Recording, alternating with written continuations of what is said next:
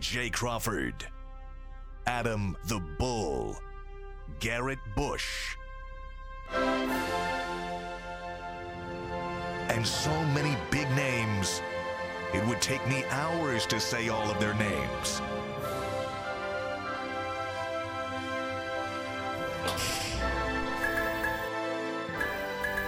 The ultimate Cleveland sports show.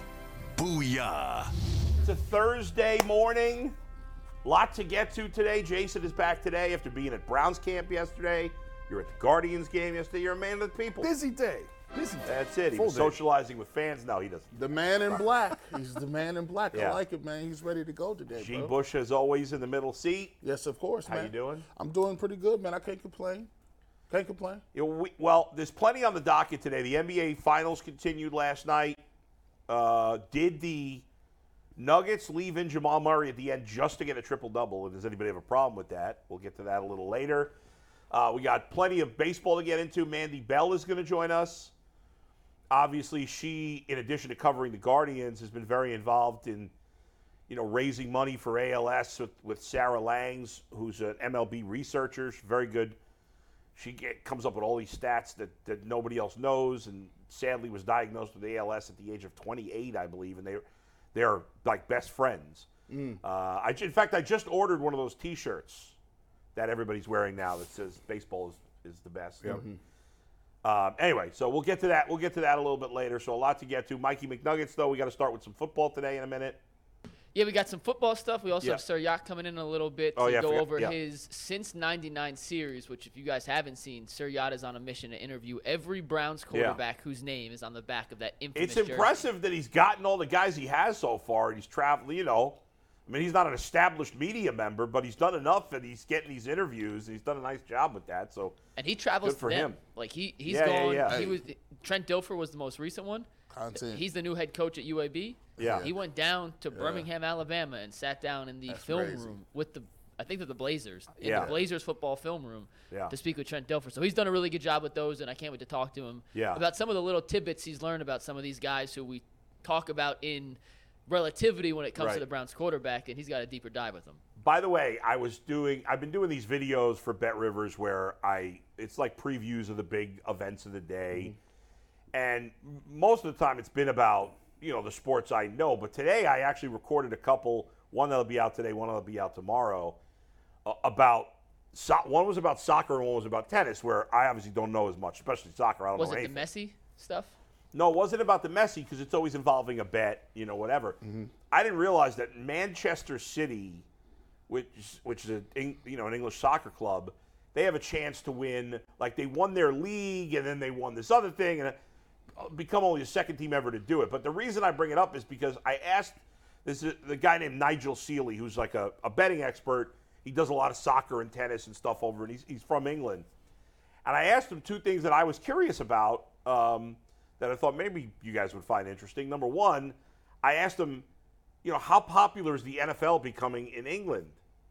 And he says, it's popular, but it's not really growing. Like, When when the games are in England, that's not really growing the game that much, in his opinion, because he says that the majority of the people that go to those games are Americans that just went to England. Travel over. Mm-hmm. And, you know, he said he said like two thirds to three quarters of the people wow. that go are Americans. Mm. So, uh, and the second thing I asked him was, is is Ted Lasso popular in England? I was curious, and he goes, no, because he says, I think about one percent of people have Apple T V in England, so nobody really watches it. Oh, wow. wow. Yeah, anyway. Speaking of growing the game, yeah. I think I've mentioned this, but my sister lives in Munich, Germany. She's right. been over there for three years now, and she keeps telling me, hey, you got to come be, you come to Germany to become the Adam Schefter of the N F L for German people, for the, the folks in Germany. Yeah. She says it's blowing up over there. Like, there's now watch parties for random games. Really? At a All bar right. in Sunday. Now, they're They're nine hours ahead of East Coast, or eight hours ahead of East Coast. Yeah. So for the one o'clock games, it's nine p.m. kickoff there. Yeah. And she says the bars are packed in Munich now for football. So really? I don't know if England and, and Germany, obviously different um, countries, he did different say, cultures, but it did, is growing in yeah. European. He did Europe. say there's a lot of betting on the one o'clock games because the one o'clock Eastern games um, start right after their regularly scheduled soccer matches end. Yeah, because they're four because o'clock. Because of the time soccer, difference. Yep. So he says there's a lot of actually betting. But he was telling me, first of all, gambling's been legal in England since nineteen seventy-one. Wow. Mm. All right, that's fifty-two years ago because I was born in seventy-one. What the hell is going on in that parking lot? Getting busy. They're cleaning the pipes. Oh, work. My God. Work. Good night, work. So, uh, yes. Yeah. Yeah. yeah. Uh, a- yeah. Anyway, there's, there's there's a guy named Herbie who's like the, the fix-it guy here. Does yeah. all these, these odd jobs around W K Y C. I don't know what his main title is, but that's just what – is that what it, I mean, he's what's the his building supervisor. Building supervisor. He helped he's, build this building. He's out in the parking lot, maybe, what, ten yards from the front door yeah, he's of our out. studio. And yeah. he's got a – what's the thing called? I can't think of what that's called. A saw? Is it the Zamboni thing? No, he no. got a hand saw. There's no. like sparks it's flying like all over the place. It's like a Dremel. Oh, he's building a new – he's building the new steel frame for the garage door at K Y C. No, he's doing something on the ground, though. There's like sparks flying all over the place. Anyway, speaking of nobody sparks, can see that. Yeah. Hey, well, I don't even know that was a transition. Was I do got I got some breaking news. Dalvin Shoot. Cook cut by the Vikings. Yes, he is cut. Yeah. Um, and uh, we'll talk about whether the Browns. No, no, I'm no. joking. Yeah, yeah. Oh Jesus. You know what you're doing? They thought I needed big These names. These veteran running backs. Right? I can't. Zeke, I can't I mean, with you people anymore. Now, now Zeke's out there. Yeah, Zeke out there. Kareem Hunt. Jason's like, don't do it. Sign all the veteran running backs and make sure Chubb gets twenty carries I do a game. Think Dalvin. I do think Dalvin Cook will be more popular than Zeke and Hunt. Yes, not for I the do. Browns, but yeah, he, he's still good. They just have a nice backup back at Alexander Madison who they're ready to turn the page to, I don't and know they need it, to cut payroll. Their money is H- different. He's going to go – if I'm Miami, they don't really have a like a lead back. Yeah. I, I'd go after Dalvin Cook if I'm Miami. But so, anyway, go ahead. You know, some people have uh, – and and we should have – I probably should have probably rolled this out a little bit better, but yeah. um, a lot of people have hit me up and D M me and said, hey, G. Bush, man, what's going on with – you know, we, we've noticed you haven't been on Locked On Browns. Yeah. Um, and, you know, I was I was gonna come out and say something about it, but you know you know think we get do, doing stuff, and Jeff is, is still doing his thing over there. So you know I wanted to let the fans know we did a great job of building it up over there. We're over six thousand people, I think, subscribers on YouTube. Um, I am no longer with Locked On Browns. Um, I do still support the uh, podcast. I watch it every single day. So shout out to Jeff. I think Pete Smith from uh, Sports Illustrated is doing it as well. So I always watch, but I definitely saw a lot of people reaching out, hey, where's G. Bush, where's G. Bush? So um, there's no bad blood or anything. Um, it just didn't work out schedule-wise. Um, and they're still going to do a, con- a great job of, of watching that and, and covering the Browns every day. Um, so I do have some exciting news, though. I will be having some things rolling out uh, for football season with some other uh, independent content. So I'm really excited about that. Um, if you like the post games, um, you know, we'll, we'll, we'll be doing something a little more like that on my channel as well. Um, and and uh, I am doing some other things. So today I will be doing, this is probably my third time doing it. I'll be doing a National Browns live on Bleacher Report. So you guys can check that out. It's a, you know, we'll be talking about the depth chart, what happened in O T As, um, and kind of previewing the season. So this is the third time I, I've, I've worked over there, worked on them. So you guys can check that out, that live stream on Bleacher Report. But I do got some cool content coming. So I do want to thank Ross uh, and Dave for the opportunity because, you know, when I came into it, you know, they were the first person to give me an opportunity uh, to do a podcast every single day. I cut my teeth. I learned a tremendous amount about the business. And um, I thank them for giving me that opportunity. So just wanted to say thank you to them and continue to support the Locked On Browns podcast. And my uh, next episode of Up Next with Adam the Bull, my T V podcast, G. Bush is my guest. Check that my out, too. My co-host that's coming out today. It'll be out at some point today. All right, let's get right to it. So yesterday, uh, Mary Kay Cabot, Cleveland dot com, said DeAndre Hopkins to the Browns is a long shot. He, uh, the Browns were the favorites in Vegas. I, I don't know that that's worth much in a situation like this, but I think we all thought there was a reasonable chance DeAndre Hopkins would be here.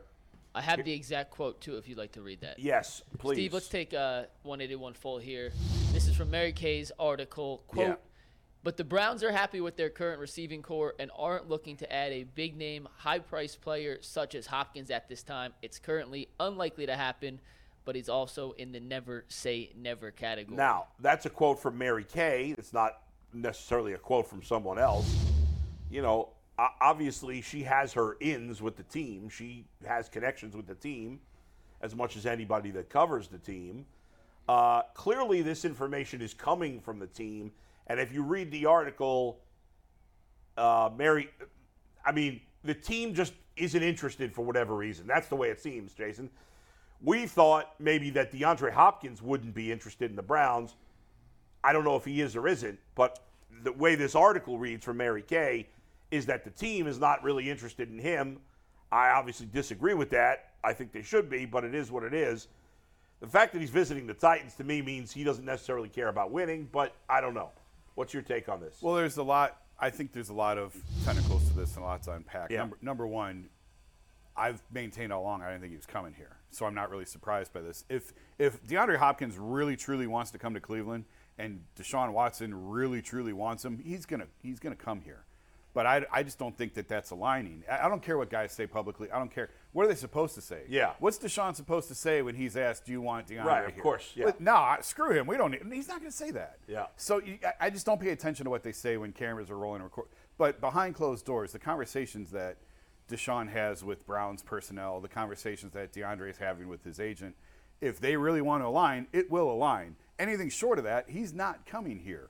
And for the Browns' perspective, you know, we weren't even having this discussion until obviously he was released by the Cardinals, and then all of a sudden everyone became obsessed with, with DeAndre yeah. Hopkins coming here. But it's sort of like it's sort of like last year when the when the suspension went to eleven games, and I kept advocating for Jimmy Garoppolo because you're not going to win anything with Jacoby Brissett, and Brissett played better than we thought, yeah. but he still wasn't top tier quarterback. But the Browns had an eye on the cap and what they could roll over into this year, and I think it's sort of the same thing is. They're going to be in, as of now, they're going to be in absolute cap hell next year. They're like thirty million dollars over the cap. So every dollar they can roll from this year into next year will help. So it feels a little bit like that again. And and the Browns, I'm sure they do feel comfortable because, again, before DeAndre became available, everyone here was raving about all the moves that the Browns made in the offseason. And everything looks great and everything's wonderful and they upgraded the receiving core. All of that is still true. So I do think that they're comfortable with what they have in the room. I do think that they are content with where things stand. So I'm not surprised by really any of this. But, again, if DeAndre really wants to come here and Deshaun truly does want him, which we're not going to know because it's all about the private conversations, not what they say publicly, I still think something will get done. I just don't think that that's the case. Gee. You know, for me, what, what this screams of is he wants one more payday. Um, it, it, it, it always seems to change your mind about where you are in life based upon your friends, right? Like, you know, sometimes if, if, we've all had friends who've gotten their first real job first, and you're kind of doing odds and end jobs, and you still yeah. maybe not be working full-time, part-time, doing a couple things here. And then the first thing you notice is like, well, damn, you got a new house, huh? That's a nice apartment. Well, wow, the car, the car got upgraded. Okay.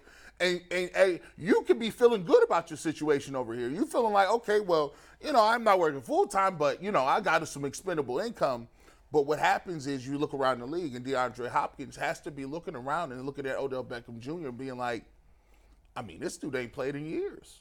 He was the guy that we was thinking it was going to take, you know, four or five million dollars or whatever the case may be. When they talk about fifteen guaranteed and eighteen up to eighteen, it makes you think a little bit different. And DeAndre Hopkins in his mind is like, well, look, I don't know what his spending habits is, and I'm not going to put that out there like he's reckless with money or anything.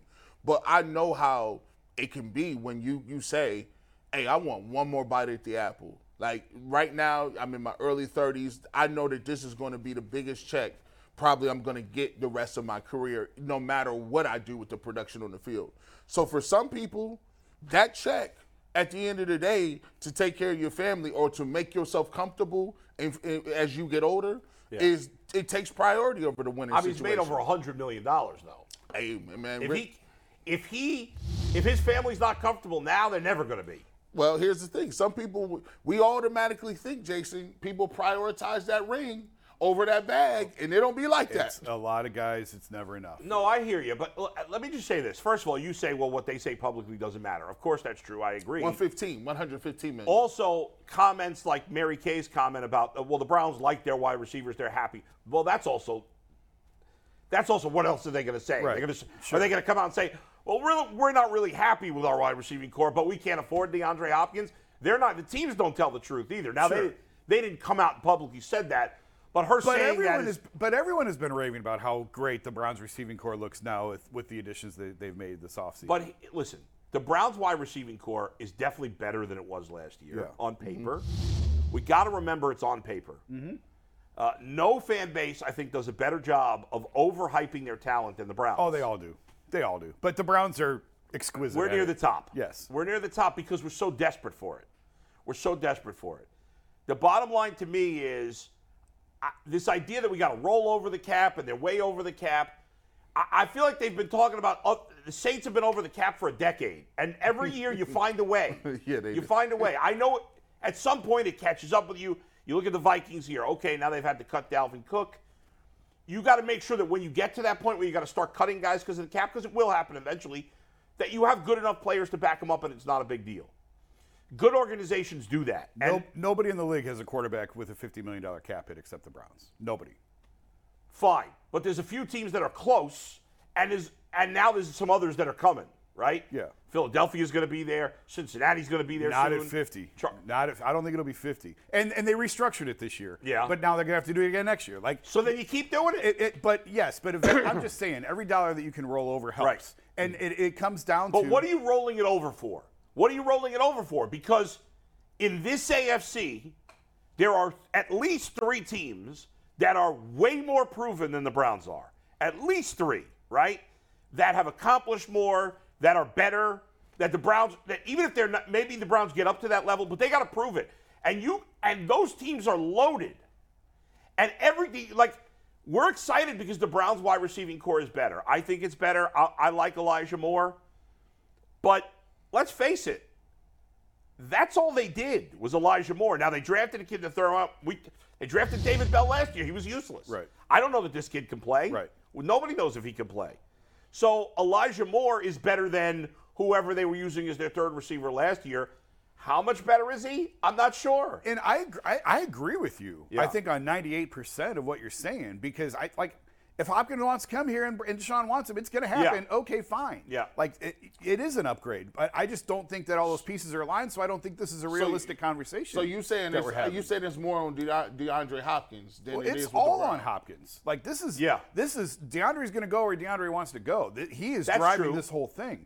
And I just don't think it's a realistic, and I'm not going to sit here and kill the Browns for it because I just don't think it's, I don't, I never thought it was very realistic. I just, I've said that from the start. I, I, well, you don't, but, but you brought up the cap, so that makes it seem like, well, there's a, the money's a factor here. Well, no, I brought up the cap as, yeah. as why, why they would keep one eye on things and why they, why maybe they aren't going to willing to spend eighteen million or whatever right. top dollar on DeAndre. But again, if DeAndre really wants to come to Cleveland, maybe he doesn't take the eighteen. I, I, that, right. that, that's, they make that, it work. Yeah. That's kind of the point I'm They're trying to make. They're not going to say, you're right. Ultimately, if DeAndre Hopkins wants to be here and Deshaun Watson wants him here, he's going to be it's here. Gonna be, it, it's going to be. It's going to work. It, that, but I, and it. I do think G is right. I think the Odell, the absurd Odell Beckham contract, and oh, it's absurd. It's absurd.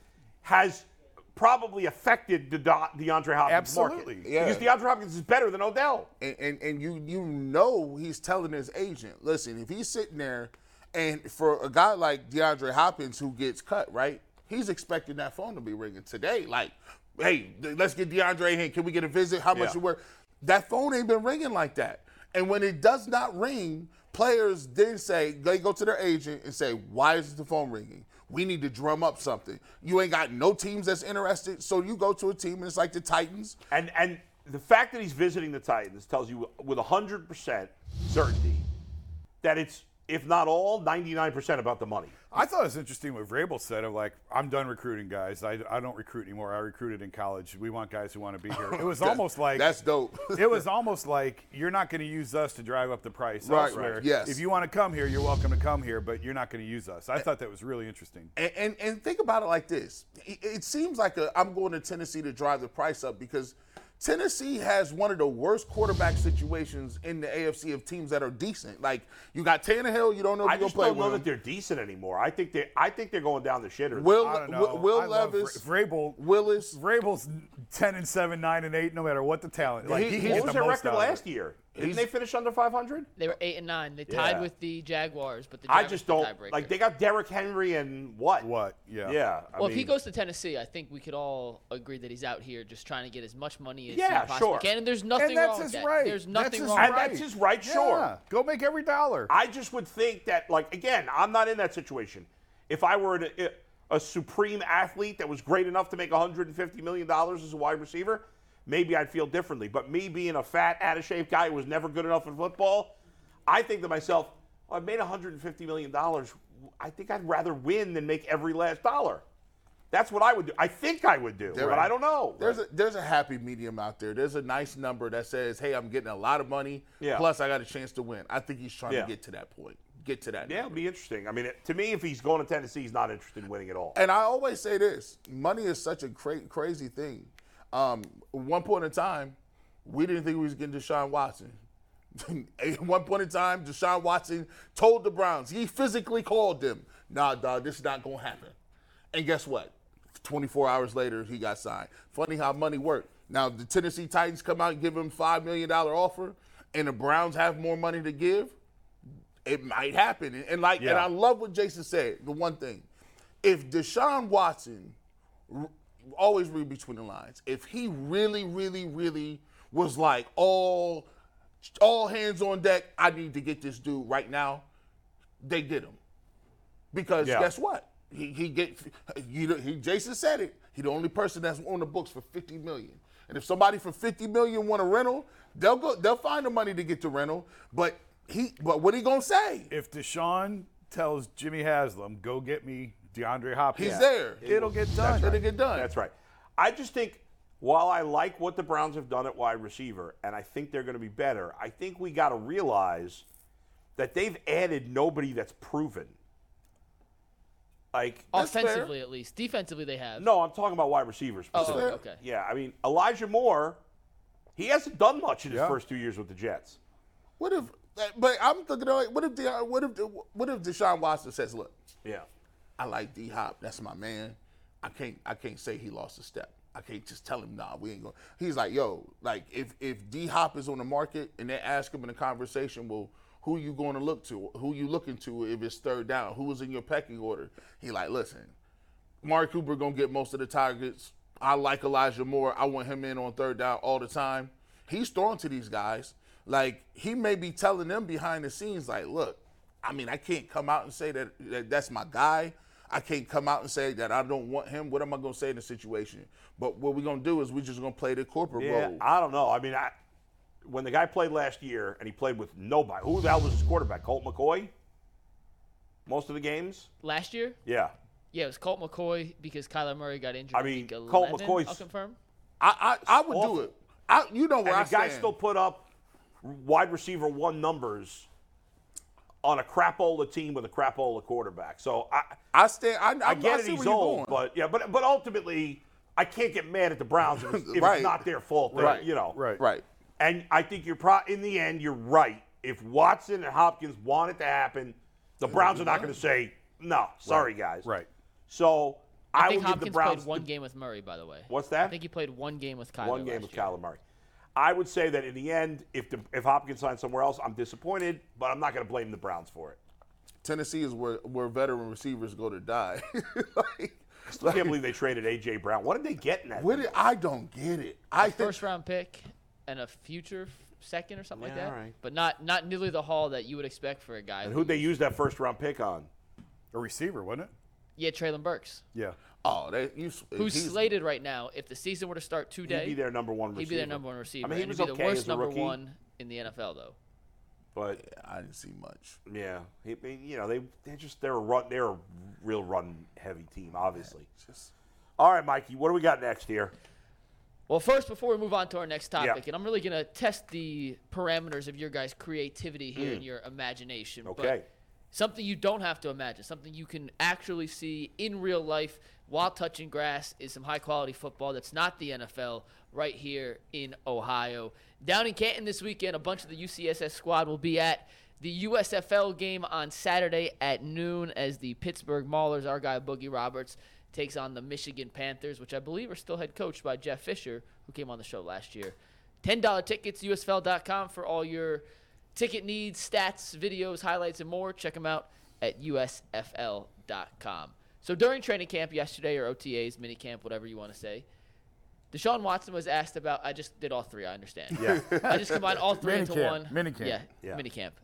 Uh, Deshaun Watson was asked, what do you like about this offense? What's how do you see yourself progressing? And he said, everything's brand new. So I want you guys to put on your artist hats and give me your best version of Picasso of what the perfect Browns offense in your mind looks like for this upcoming season. The perfect Browns offense for me is about sixty-two percent throwing the ball. I know I got Nick Chubb, but you know what? I'm going to give Nick Chubb his eighteen carries. And I'm no, no, no, twenty. It's got to be twenty. No, they, they're not going to win. No, they can't win if true. you don't You're get right. twenty carries. You're right. They it's got to be twenty. Game. That's right. Fair point. But I'm going to uh, – yeah. That's, but, yes, that absurd stat. I want eighteen carries for Nick Chubb, and then I'm going pass happy the rest of the way. Uh, then, you know, if I'm up if I'm up in the fourth quarter, then I, you know, run out the game with Nick Chubb, which is why they won the games. He carried twenty times because they were winning, and he ran out the clock. But uh, I, I digress. Uh, I, I want to see an offense where the the receivers are catching the ball going towards the end zone and not coming back to the line of scrimmage. Guys are catching the ball on the run so we can get some yak. Yards after the catch have been a, a an elusive thing for, for the Cleveland Browns. Seems like every time they, you know, we, every time you catch a ball with, with it past quarterbacks, guys are falling down. They have to jump up to catch it. They're running back to the line of scrimmage. I want to see these guys on the move where they catch the ball. A guy like Elijah Moore, who's got really good speed, can take the ball, take off, because the Browns don't get enough chunk plays in the passing game. That's been a flaw for this offense, not just in Kevin Stefanski's tenure, but basically forever, that the Browns were not a big chunk play on offense, probably since Derek Anderson, that one year with D A. And it's been missing, and it's part of the reason the Browns lose a lot of games. If that part of the offense happens this year, which I think this team is capable of with, with their quarterback and the upgrades at wide receiver, Uh, and they're tight end, too, uh, then the Browns will w- – if that happens, the Browns will be a very successful team this year. So that's my uh, dream offense for the Browns. G? Well, well, listen, my dream offense is I, I want to see some ten personnel. Uh, I want to see some eleven personnel. Um, my, my dream scenario is, is coming out with – see, my base formation would have three receivers in it and a tight end. Um, yes. and, and, and so that's what we come out in base. Now, out of that base – Uh, I want Elijah Moore um, in motion. I want him picking apart people, trying to, you know, diagnose where the where the defense is going. But more than that, I want to have him shifting back into the backfield, maybe swing him out of the backfield, running wheel routes, making those guys adjust. But the great thing about it is I'm looking to not only pass out of that, that's going to be one of my power running formations, because what you can do is now when you force somebody in nickel, now you can counter guys in the box. Now, Nick Chubb has traditionally always gone against boxes where you got seven, eight, nine people in the box. If you come out with three wide receiver sets and a tight end that can move vertically like David Njoku, now you have an opportunity where now you may only have four or five guys in the box. Now you can't count on somebody making a one-on-one tackle with Nick Chubb, and he's going to break at least one. So now you have to pick your poison. Either Deshaun Watson could throw the ball downfield vertically, he could pull the ball run, he could run some little quick warp motion and, and swing passes with Goodwin. He could do that with Elijah Moore. Um, you could you could find guys over the middle. And if you're using David Njoku on vertical routes and post and corner routes, I need the Travis Kelce playbook. That's what I need. I don't need him running those sit-down routes, Bull, like you talked about. Yeah. No four-yard button hooks. And, and that ain't what we're looking for. And on top of it, now that opens up everything on the outside. I think Donovan Peoples-Jones will run more to the route tree. I just like the fact that vertical, vertical, vertical, if you can spread guys vertical, now you can run some of the underneath stuff. And for God's sakes, when I run, when I watch the four o'clock games, I see people wide open, Jason, wide open, just running free. Just just know, just know that they, they run so free it feel like they ain't got no bills. They have no bills. All their bills is paid. Car payment is done. And there's grocery and refrigerators. That's how free they is. I need the Browns to be free like that.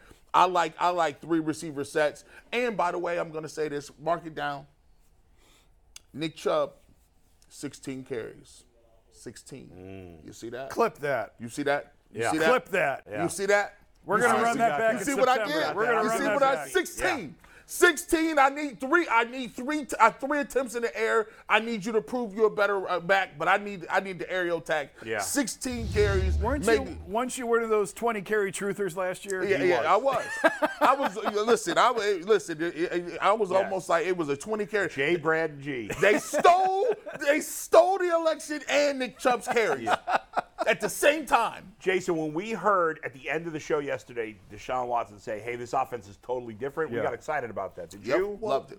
No, duh. Loved it. Yes, of course it's going to be different. But th- until you hear that, no, there's, there's part of you that's like, we've been saying it. How many times have I told you? I St- hear you. Kevin's going to sit down with Deshaun and they're going to run yeah. through forty-five plays. You like this one? Great, it's in. You don't like that one? It's out. It was always going to look totally different. It better look totally different. It better. He had yeah. Baker Mayfield and Jacoby Brissett's playbook before. Like, yeah. this is going to look different. It has to look different. I want to see Deshaun around seventy percent completion percentage. That's yes. sort of the new elite mark yes. among N F L quarterbacks. It was an insane number to think about a few years ago. Now you're consistently seeing three, four, five guys or so around that seventy. Yeah. He did it in twenty twenty with a bunch of grocery clerks as his receivers. Yep. I want him in that sixty-eight to seventy percent range, and really everything else trickles off of that. So I, I don't, I can't sit here and design the perfect route tree necessarily, but if Deshaun is completing passes, if he's seeing the field, if he's delivering the ball, gee, guys have been running open for the last couple of years. They just had Baker throwing it to him. I'm serious. Like I, I was watching games where people are screaming about the yeah. offense. I'm like, guys, do you realize that Kevin's scheming the receivers open? He just doesn't have a quarterback who can get him the ball. So if Deshaun, Deshaun returns to that, that right there you see sixty-seven percent completion percentage. I wanted higher than that, sixty-eight, sixty-nine, seventy, somewhere in that range. By the way, everything else is going to fall into place. You know who led the league in completion percentage last year? No. Uh, Kirk Cousins was up there, I think. Geno Smith.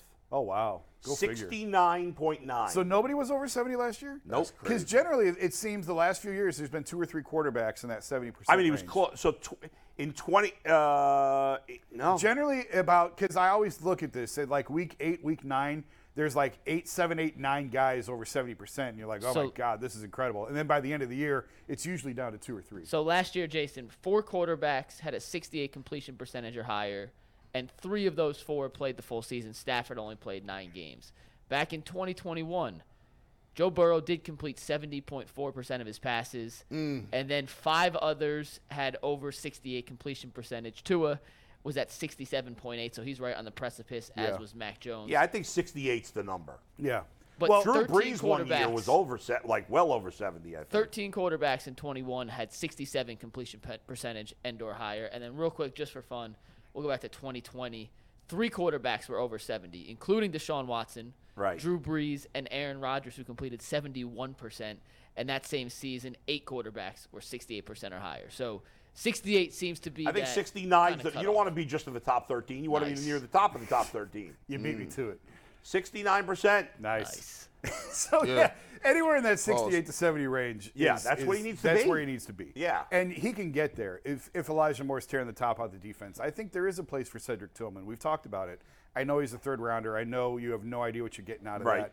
The Browns seem to like him better than the other receiver out of Tennessee, even if they had their pick of both.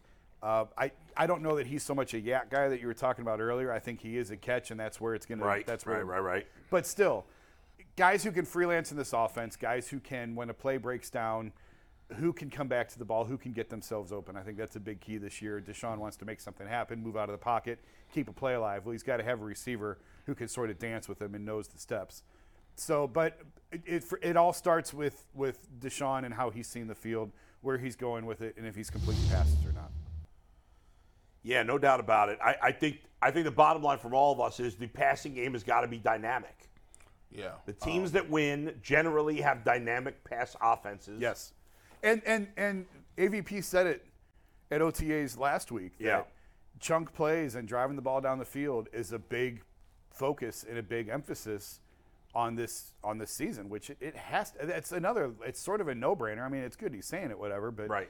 it's sort of a, well, yeah, it better be. Like, of that's course. The whole reason that you're putting this together the way that you Yeah, are. And it's hard to do that running the being a run-heavy team. And, you know, most run-heavy teams these days don't have success in right. the playoffs. Tennessee hasn't. Baltimore hasn't. It, it, it's too it, it, you limit your possessions, right? Like, and, and that works and that seems great. But what happens is you, you're counting on your defense, you know, stopping somebody if you limit their possessions. You know, Patrick Mahomes, yeah, you might not stop him on, you might, you may actually stop him the first couple snaps or the first couple quarters or yeah. even a half. But he's going to put drives together, and he's going to put, when, when he puts those seven up, yeah. now you've been taking the air out of the football the whole doggone game, and now right. you've got to have a counter. Right. And if you're not built for that, it's just it's not hard to work. Come back when you're a running team. Yeah. Uh, and, and when you have teams like Kansas City, Buffalo, and Cincinnati who are as prolific offensively, and that's not even including the Jaguars, whose offense is really good, yeah. and, and the Chargers, who have done not done anything in the playoffs, but they got a really talented offense. I mean, Miami, what you know, if Tua is healthy, how good could they be right. offensively? The Jets, if Aaron Rodgers has gas still left in the tank, could be really good. There's a lot of big-time pass offenses in this conference, and you've got to be able to keep up with them. The Browns got to throw the ball a lot. They got to throw the ball a lot to win. We'll see if they're capable of it. They should be. But you're right. Watson's got to be close to that seventy percent mark. That's where we expect him to if be. If he's down around sixty-two, that's a huge problem. sixty-three percent, nope. It's a problem. Yep. Go ahead, Mikey. Wrap. One thing real quick. Uh, you mentioned Cedric Tillman. This was not in the rundown, but I was talking to my buddy. I think I've told you guys, but I worked in Tennessee right outside Knoxville when I first got into T V. Before Tillman was there, but I know a bunch of the people who still cover Tennessee. And Tillman came up, and we were talking about the Tillman-Hyatt, who was better, who was whatnot. Right. Very different skill sets. But he said that Tillman sophomore year, so he was injured this most recent year, only played in, I believe, seven games. It was kind of banged up. His sophomore year, he said that's the best season I've seen, I remember seeing from a Tennessee receiver up close and personal. He's covering the team for twenty, twenty-two or twenty-three years now. Yeah. Since two thousand, so twenty this will be his twenty-third football season. Yeah. Was the best receiver season he could remember seeing in person, and the most impressive considering the teams that he went off against, which were Alabama, Georgia, and some of the toughest teams right, on their, right. uh, their schedule. He's like, I don't remember seeing a person – a receiver in that Tennessee orange uniform come in against the caliber of opponent and put up numbers like that as consistently as Tillman did. And he swears that this guy's going to be a stud at the N F L. Big, so. All right, listen, we all hope it happens. Just wanted to put that, throw that you know, out there. I'm just, I think we got to be realize that there's a lot that's got to be proven. Yes. Elijah Moore. More than fair. More Elijah than fair. Moore was drafted high, but he's got nine hundred yards in two seasons. Yeah. He had his opportunity with the Jets, and he didn't make the most of it. Now, it soured, and now he's got an opportunity here. I like the trade. I, I've always thought the guy had a lot of potential, but right now it's just potential. And same thing for this kid. So, you know, we'll see. We, there was some hype and excitement for David Bell last year, and it went nowhere. Yep. And I'm not giving up on him yet either because it's only one season. But Jason, uh, is he a lock to make this roster? Yeah, I think so. Yeah, for at least one more year. I think David Bell's on this team. They just drafted him in the third round last yeah, right. year. and they. I mean, if if Anthony Schwartz can stick around for a second year, yeah. David Bell can now stick they have better talent at the position, sure. but still, yeah. well, I mean. They just have, it's less of a David Bell thing, more of a numbers. They just so have a bunch so of you receivers. got. Uh, they could keep seven. They Cooper, could keep seven. D P J, Elijah Moore. Uh, what's Tillman. the kid? Tillman. So they just drafted Tillman. Tillman. Right, so that's four definites. Right. Marquise Goodwin. I don't know that Marquise Goodwin is definitely on the team. I think he is. You think he is? I'm, I wouldn't say oh, definitely, yeah. but I think he is. I mean, oh, it's yeah. not like he's done much in his career. He's a speed guy, but yeah. what, you know, yeah, yeah. he's old and he I'm, hasn't done much. I mean, I mean, I mean, is it him or Schwartz? You well, got to I mean, have some Schwar- speed. Schwar- Schwartz is not on. No, the Schwartz team. is not going to be on the team. So yeah, I don't think. Uh, man, I'm getting anybody's name right now. Uh, Jakeem Grant. I, I I don't think he's definitely. on I the got team. laughed off the set when I said he was not making this team. Laughed off the set by who? Off this set. Not by me. Was no, I, I don't think you were here that day. He's not making this team. Jakeem Grant's not. Yeah, and yeah. they just changed the rules. The they, can't, they don't even take kickoffs back. Because Jakeem Grant is just a return guy, and they've got other options. So I don't. So guy. I would think so. The four, so Godwin's five, David Bell's six. Who else are we talking about? Why wouldn't he well, make the, the if team? Well, if they brought in Hopkins. Well, they brought it, in Hopkins. Then, then it turns into a numbers game. Well, but, but right, right out, we were going to say it's a long shot. So Cooper, Moore, D P J, Tillman, Goodwin, Bell. Bell. That's your six. That's That's your and six. If they keep a seven, then it might be Jakeem Maybe Grant. It is Jakeem Grant, yeah. but I don't think he makes Who else team. is in the – I mean, Schwartz is not going to be on the team. Who else would be in that competition I, I was just for, asking, for another just guy? Throwing out a question to you guys. There was another receiver. Who was the receiver who had like one hundred to two hundred yards last year? Another rookie. Mike Harley? Well, he tore his Achilles, though. Uh, I don't oh, know. Oh, Mike, Michael Woods. Michael Woods. Who got hurt, though. Remember, he tore his – Yeah, he's hurt. Oh, he, he got yeah, hurt. Yeah, Achilles, yeah. He's out for the year. Yeah. All right, so I think we know. If they keep six, we know who the six are going to be. If they keep a seventh, maybe ja- Jakeem Grant or or maybe Anthony Schwartz is the side. what would be the point of keeping Anthony Schwartz as the seventh wide receiver? Know. If you're going to keep a seventh receiver, it's going to be a guy who could play special, special teams. teams. And that's not Anthony Schwartz, really. So I, I don't think there's any way he's on the team unless the team has a bunch of injuries, which uh, that that would be a disaster. All right, a lot of other players spoke yesterday at Browns uh, minicamp. We do, and before we yeah. get to that, though, Jason, you were at minicamp yesterday. Yeah. yeah. I know you spent a lot of time watching Watson. Anything outside of Watson that stood out that you want to touch on before we uh, we get to the last part of this Browns conversation? Cade York looked good. Really? I, I joked. I said it was high-pressure kicks. If we could call timeout during Browns games, home games, yeah. move everyone to Berea, yeah. put him on the practice field, right? He'd make every kick. Every kick. He was five of six. The, the, uh, the miss he had was really bad. But yeah. the five makes were right down the middle. So, I mean, you know, again, I spend most of the time watching Deshaun, yeah. but I did notice the, the Cade thing. Otherwise, I, there's not really a whole lot to it. Were they, when they did the full team practice, were, was it, were they running a lot of three wide receiver sets? Some, yeah, some. Okay. But not a lot? I don't know, quantify a lot. seventy percent? Oh, God. All right.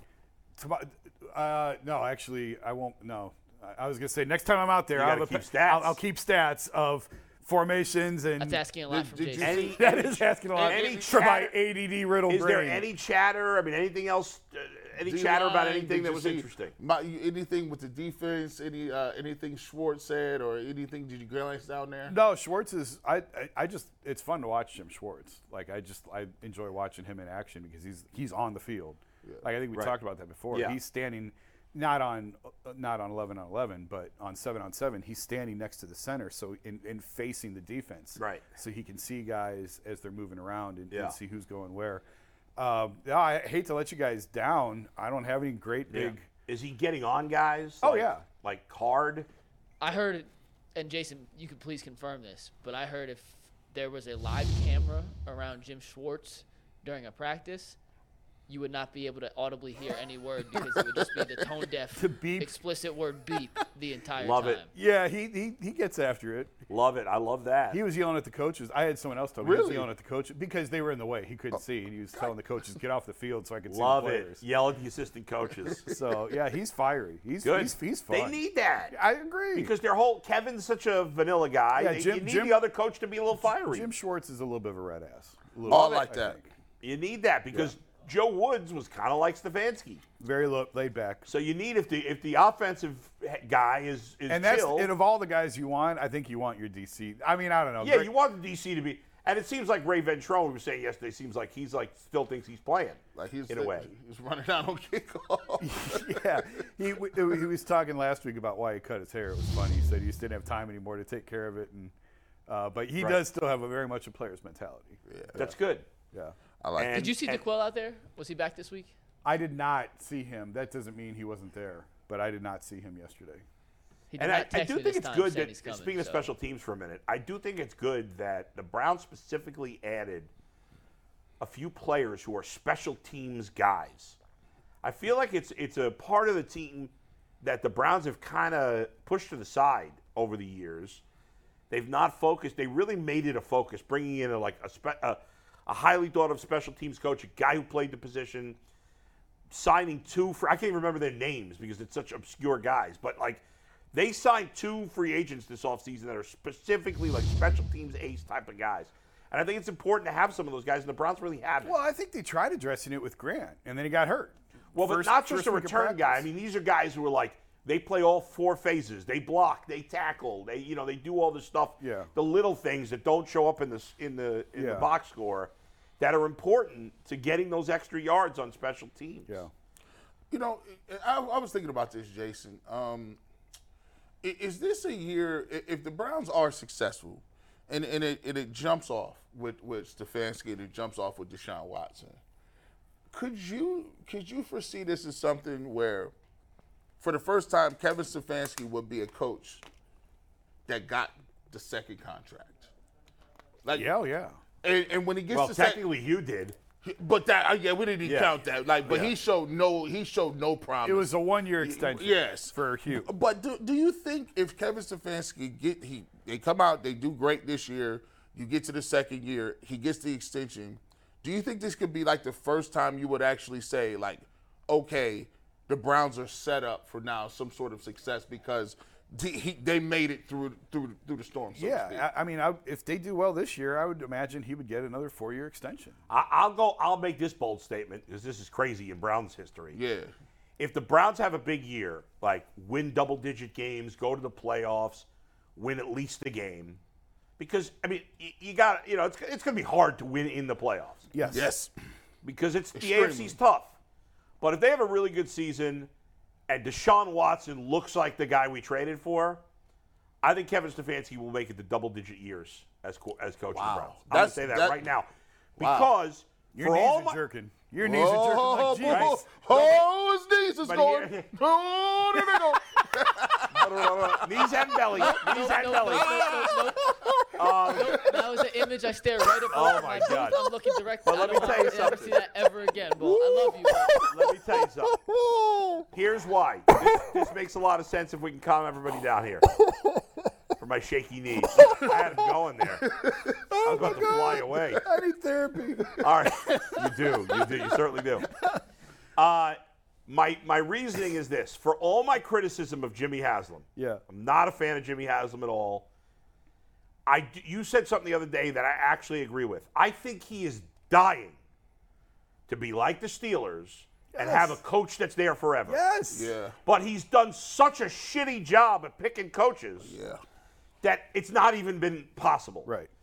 So if Kevin Stefanski takes this team to the playoffs for the second time in four years, and most importantly, he gets the most talented quarterback in the history of the franchise to play like yeah. the most talented quarterback in the history of the franchise. Yeah. They're locked in together. Yeah. And he's not – it would have to fall apart so bad for him to get fired well, after you're that. Talking about in year four, if things go well, yeah. he'll make it to year ten. I'm saying that's a really long bridge. Hey, that's why it's a, a with no gas stations. See, I read I read Connor Orr's article on S I about bold predictions, one hundred bold predictions, and about thirteen of them were bold. That is if you're going to make bold. a bold prediction, saying a Browns coach is going to make it to year ten, that's a bold prediction. I, I see. I could foresee too many disasters in year six, seven, oh, and eight. Certainly to believe one hundred percent that because of what happens in year four, he's going to make it to hey, year ten. Hey, if it's that's if, why it's a bold prediction. If, if it, if I hope you're right. If, I hope you're right. It's great for if, the if, franchise. Yes. If they're right. If that aerial attack happens, where the Cleveland Browns are, a, they step into this century and they vertically throw the ball, people will step go crazy. They people will go crazy, True. man. Yeah. They're going to go nuts. How many coaches have made it to ten years, current coaches, with, with the same team? Belichick, Tomlin, Tomlin Harbaugh, Harbaugh. Uh, Pete Carroll. Has Andy, Andy Reid hadn't been there ten years? I don't think so. He might have. Andy Reid got oh, – that's a good question. I don't think so. Give me one sec. Was Sean Payton – before he left New Orleans, he was there ten years, wasn't he? No. Payton was there ten years. Was and, he? Uh, Yes. Ten years. Ten years is this will be Andy Reid's tenth season. This by is the way. his tenth. Okay, right, it's so a small group. That's it's a, a that's a, a that, that's an that's accomplishment today. That's a I mean, but Marvin Lewis was in Cincinnati for almost twenty years. Yeah, yeah. And I lied. Sean Payton only made it eight years. Okay. In New Orleans. And to your point, Bull. Yeah. I, I've mentioned this a couple times when we sat with Jimmy and Dee at the owners' meetings last year, not this past yeah, couple. Right, of, right, right. Right yeah. after they signed Deshaun, and Jimmy told me, you know, we when he went to Pittsburgh. They had Kevin Colbert, Mike Tomlin, and Ben Roethlisberger right. at the three most important That's positions in the franchise. That's what he's trying to get to. And if they can do it with Deshaun, Kevin, and Andrew Berry, yes, he would be ecstatic. And I've said it before, he doesn't want to keep firing people. I, he's right. He's embarrassed by it. By, by As he how, should be. And and the fact that they did give Hugh an extension coming off oh and a winless season yeah. tells you how desperate he is That's for right. some sort of stability. So, yeah, any any chance that they have, any reason that they have to hold on to these guys, they're going to. And that's why, you know, I, I when I look at the schedule, I look at it and go, oh, God, this is set up for a, a bye-week firing of like a, yeah, a blowout. It is. Right. It with, is. The, with the difficult teams stacked on top of each other and the early bye, I look at this and go, man, this isn't good. I mean, you, But I hope it doesn't come to that. Well, you think about it. I mean, this is – I feel like I've said this before, but but I'll say it again. It is the most critical year by far in recent Browns franchise history because Absolutely. This schedule either crazy. Deshaun Watson is going to finally be the quarterback that is the great quarterback for the Browns for a while, yeah. and they're winning and they're in the mix every year, or he just has lost it he's a disaster, and everyone gets fired. The, the extremes, like, if it goes well, it's not as as crazy as it seems. It's not crazy to say Stefanski and Berry and Watson could be here for the rest of the decade. Right. On the other hand, the coach and the G M could be fired by week four. Hey, Mikey, can you pull up the first yeah. couple of weeks? Especially the coach. If, uh, we talked last year about how critical the Carolina game was, and it felt like a massive game one for yeah. obvious reasons. This one also feels like a massive game oh, one oh. against Cincinnati because you got the Steelers. That's a Monday night game, right? At, at Pittsburgh on yes. a Monday night in week two. This schedule's hard. Titans should be a win, but the Ravens are, are never easy. That's no. never an easy game. No. If you're one and three at the bye week, what happens? You know what I mean? Like, I think yeah. that they have more time than that, but I just don't. Right. I don't like the setup of, the, of that first five weeks. I hate it. It's set up for really disaster. It's tough. Now you do have the two two of the three. Uh, Division games were at home, which is that nice. helps, and three that and four helps. overall. At I, home. I just it that week one game, it feels like now. Listen, they beat Carolina; it didn't matter because they just threw up all over their shoes. Yeah, right. In week two, but if you if you lose to that Bengals team and then you got to go on the road to Pittsburgh on a Monday night, mm. that seems like a really hard. Right. Turnaround. On the There's other so hand, if you win, you'll one. feel good about them Absolutely. going to Pittsburgh oh, and possibly being three and zero. If you come out of this thing three and one, four and zero. Forget knee shaking. Oh, my God, yeah. Forget, like, the whole television, the house going to be shaking. The city will the break earth, off. Bro, yes. are you serious? Yeah. Like you, Cleveland you, will fall into three? the lake and float to Canada. Yes, it will. It'll be it's an island. It, just listen, it's just three and, uh, against the A F C North? Are you serious? Like, people would go crazy. Like, it, it, it would be the na- – they'd lead every story. It'd be a national headline. I, when is the last time the Browns went three and oh in the division? In the A F C North. three and oh to start the season. To start the season. When's the last time they went three and oh to start a season? Well, haven't they lost twenty-one of twenty-three? Yeah. Yeah. So, yeah. The last time they went three and oh to start the season? Had, had probably the eighties. Like, you yeah. get off to a start like that, they're going to be thinking. I don't even know. I mean, I can't think of it off the top of my head. But go ahead, Mikey. Uh, we got about ten minutes before Mandy Bell joins us and talk Little Guardians. This I want to have a little fun with here. And before I do that, I want to tell you where we're getting these clips. And, of course, we're talking about the internet, we're talking about P C C Airfoils. Are you looking for a job with career advancement and great benefits? Well, P C C Airfoils is a leading manufacturer in Northeast Ohio. All locations of P C C Airfoils in Eastlake, Menor, Wickliffe, and Minerva are hiring for all positions starting at eighteen dollars and up, plus full benefit packages, paid time off, and a signing bonus. You can apply online at precast.com slash careers to learn more. Kevin Stefanski brought a basketball hoop out to minicamp yesterday. Jason, you are a resident basketball expert. So I wanted to uh, play some of the. There was one dude. I don't. I don't. He wasn't wearing a jersey, and he was too far away. I couldn't see who it was. Mm-hmm. Unbelievable athleticism, three sixty dunks. He looked like a defensive lineman. I don't. Maybe. Well, we have we have the videos. Was it? What's his name? The kid from Ohio State? No. DeJuan Jones. No, oh, you would know. Yeah, no, DeJuan no, no. Jones. Yeah, it wasn't DeJuan. And we have video of him taking jump shots. So Steve, let's uh, let's take the dunk contest video first. Anthony, you could hit play, and let's let's grade some dunks here. Oh, who is Myles oh. Garrett, Alex Wright, Hunter Bedford, and maybe Hunter this is the guy you're Bedford. thinking of. I am J M. No, it wasn't him. It was. It was the. It was the. Who is that? I don't. I, I don't know. That's the guy I think. That's Myles Garrett. Yeah, that, no, it wasn't Myles. That's the guy right there. It oh, that's Myles. That, that's Myles Garrett. It was not the guy with the headband. It was the other guy in the orange sleeveless shirt. Okay. He was who's, who's throwing the, down him. That's Hunter Bedford. No. No, no, no, not him. The white guy was Who's Hunter the white Hedford. guy? That's Hunter Bedford. Ah, okay. Bedford. Bedford. Show me some me. love. White men can jump. Big six zero. He was doing three sixties. That's cool. That's, it was it was no impressive. I'm surprised they let them do this and weren't worried about hey. torn A C L. Hey. So we have some more. So this was uh, J O K. Steve, Anthony could play. J O K decided to come over, tell the media, I'm about to drain this. And then this happens. Oh, that's ugly. Oh, boy. And he shoots with two hands. That, that's Jason, you, you were thinking of Alex Wright, by the way. To J O K. No, Alex Wright. Wright. Okay. J O K has the worst gear in Berea. That was that was a Luke Herringotti shot right there. Why does he have high tops on? He has high top Chuck Taylor cleats. Luke These are... Luke Herringotti played on the awful Cavs teams yeah, back yeah. when they were tanking. Oh, yeah. After LeBron left yeah, the first time. Yeah. I saw Luke shoot a three from the top of the three-point arc. He hit the flag in the bottom right corner of the backboard. And t- to this day, it was the worst shot I've ever seen in the N B A. From the top of the three-point arc to hit the American flag Man. in the lower corner of the backboard. You By the way, the two thousand one Browns lost their first game but won three in a row after that. Does that count? Does not count. No. Three and oh. No. Well, no. J- uh, Jason and G, not only did we just see J O K shoot, we saw a bunch of dudes take jump shots. You can play this video, Steve. The Browns can't shoot. Hey, why shoot? Oh, that was hey, worse Njoku. than me. David Njoku looked like a creative player who just missed the green dot. Oh. According to Hayden Grove, Andrew Berry walked by while this was happening and said, well, at least I'm not worried about the Cavs stealing any of my guys. So. Andrew Berry said that? That's he was walking good. by the media, yeah, and, and made the joke. That's pretty good. Through. See, they were far. I, I wasn't. Ooh. I was standing over at the interview area, which is a long ways away from there. Hayden was up close around the around the hoop while that was going on, obviously. I was too far away. I just I, I just downloaded what you said. You said Luke Herringoldie, bro. That – That's that Samardo Samuels oh, era. Christian Iyengar. Christian Iyengar. Oh, yep. Oh, bro, that was one of the worst yep. eras I've ever seen I, in my I life. I did an oral history on that team, and then they just destroyed Iyengar. They said Iyengar could acted like he couldn't understand English. When you asked him something he didn't want to do, he'd go, ah, ah. But he spoke English Perfect just fine. I, by the way, I found the last time the Browns started the season three and oh. When? nineteen ninety-three.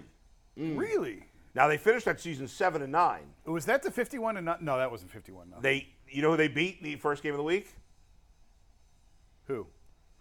The Bengals at home. Oh yeah. In Cleveland, uh, Bernie was the quarterback. The Browns beat the Bengals twenty-seven fourteen, beat the Niners twenty-three thirteen, beat the Raiders nineteen and six. Unfortunately, they started three and zero.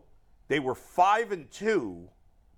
And then they won. Is that then when they Bernie lost seven hurt? Of nine to end the season. Is that when Bernie got hurt? Is that when he broke his ankle against the Niners? I mean, uh, did he break his ankle against the Niners and played on it anyway?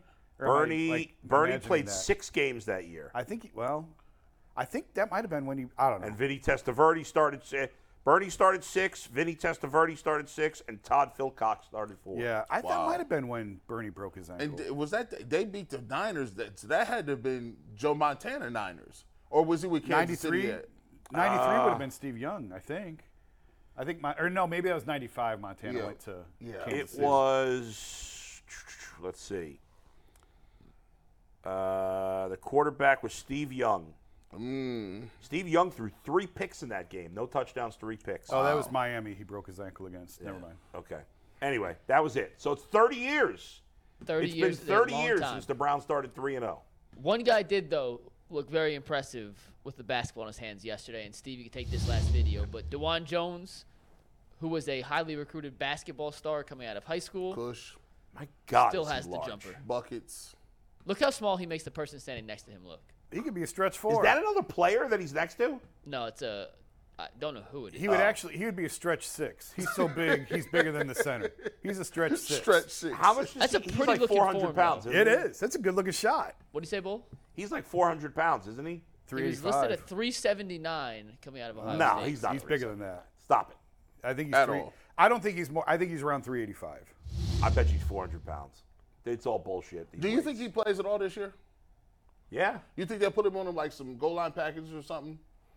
Uh, yeah, he could. I mean, it's all maturity with him. It's all being a professional and yeah. If he can and, grow up a little bit. And let's face it, the Browns have had a lot of injuries on their offensive line. I mean, yeah, they have. I mean, you're yeah. talking about trying to rely on Conklin to stay healthy for seventeen And Wyatt games. Teller's missed time every year. Teller's, oh, that's, uh, he, they're not moving DeJuan to guard. No, I, I know, think. But just, you know, he maybe maybe the first tack, backup tackle up has to play guard yeah, yeah. because, you know, somebody, two guys get hurt. Somebody hit me with a hot take. It was, it was kind of flaming at the time. He said, uh, Wyatt Teller was a one-hit wonder. He said uh, that one year he had, twenty twenty was his best year. Uh, he was knocking everybody out. He said, but uh, I think he was a one-hit wonder in terms of an elite play. Yeah, yeah, he's been fine. He's been good. He had the then, calf injury last year. Yeah, I think that he, lingered longer yeah. than uh, people realize. I think yeah. he was pretty banged up. He, yeah. He's it's a big year for him. We don't really talk about him because yeah. he's a guard, right? But this could be his last year here. Oh, no, it no, no. It probably no. is. I mean, you, you know. And, again, it goes back to the fifty million dollars cap hit on a quarterback. You right. can't carry guards making No, you can't they're paying a ton of money to their offensive Between line. Between Nick Chubb and two guards making thirty million dollars, something's got to give here. Yeah, yeah, yeah. You know. thirty and, million total between the guards. And even though Betonio's getting up in age, like Betonio's a sure thing. Yeah. He doesn't get hurt. I think he's great every you, year. If you have to pick between Teller and Betonio, no, you're probably picking Betonio, even no though doubt. Teller's younger. Yeah, I mean, I don't think it's even close. Uh, you know, Teller's had one season where he played at that superior level. Yeah. Betonio's done it basically every year of his career. Yeah.